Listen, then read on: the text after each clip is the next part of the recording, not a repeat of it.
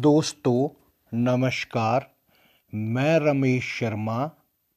आज हम बात करेंगे क्यों करते हैं पूजा और दान।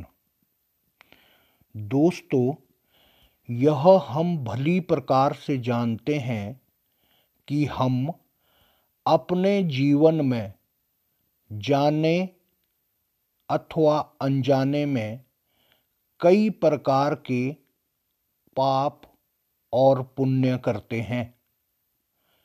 कई छोटे छोटे जीव अनजाने में हमारे पैरों के नीचे आ जाते हैं और कई जीव इसमें मर भी जाते होंगे।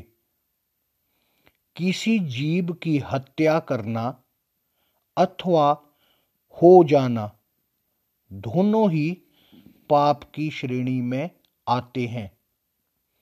कई विद्वान एवं सामर्थ्यवान लोग अपने जीवन में अनेक प्रकार के दान, यज्ञ और भूखे एवं असहाय लोगों को भोजन करवाते हैं, जिससे मान्यता अनुसार उन्हें भी इस पुण्य का सुख इस जन्म में अथवा अगले जन्म में प्राप्त हो सके। हमारे महानतम ग्रंथ गरुड़ पुराण में बताया भी गया है कि जीव को मृत्यु के उपरांत अपने जीवन में किए गए कर्मों के अनुसार फल अवश्य भोगना पड़ता है, तथा जिस जीव के कर्मों में पुण्य का अंश अधिक होता है वह स्वर्गलोक को, तथा जिनके कर्मों में पाप का अंश अधिक होता है वह कर्मानुसार दूसरे लोकों में निवास करते हैं।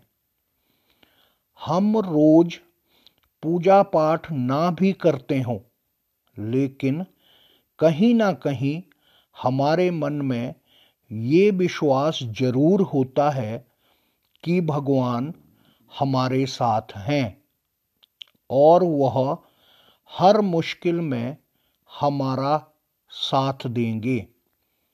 बस यही विश्वास हमें ईश्वर से जोड़ता है। मुश्किल घड़ी में भगवान हमेशा याद आ ही जाते हैं।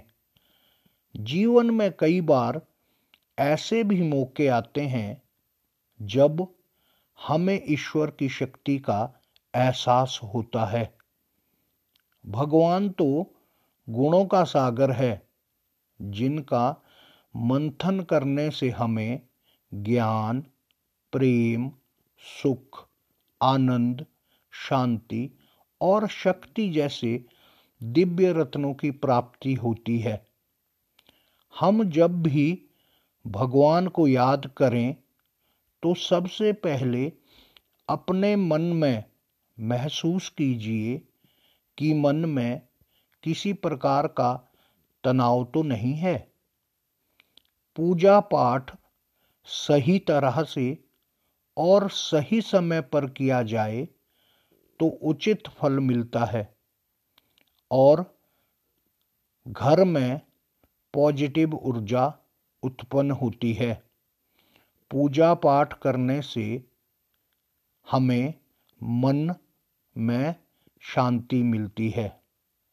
दोस्तों यदि आपको मेरा यह एपिसोड अच्छा लगा हो तो आप इसे लाइक और शेयर करें तथा बेल आइकन को दबाएं, जिससे मेरे आने वाले एपिसोडों की जानकारी आपको मिल सके।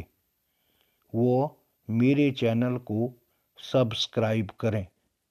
जय हिंद, जय हिमाचल।